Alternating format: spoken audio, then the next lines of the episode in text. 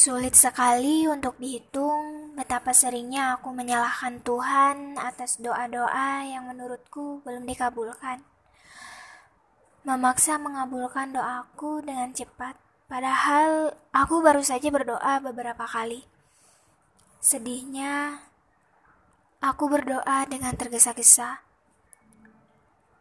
Marah kepadanya karena merasa bukan pengabulan doa yang aku dapat tetapi kejadian-kejadian yang menyakitkan yang terus-menerus menimpaku. Aku bertanya dengan kemarahan meletup-letup. Lalu aku menuduh Tuhan tidak sayang padaku. Sehingga aku lupa bahwa ada yang namanya proses pengabulan doa. Aku tidak melihat bahwa Tuhan berusaha mengabulkan doa-doaku yang banyak dan bermacam-macam.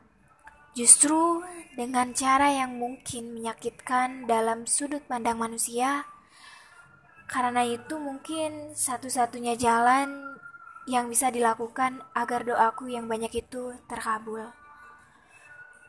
Tuhan itu selalu memikirkan masa depanku, selalu memberikan yang terbaik untukku.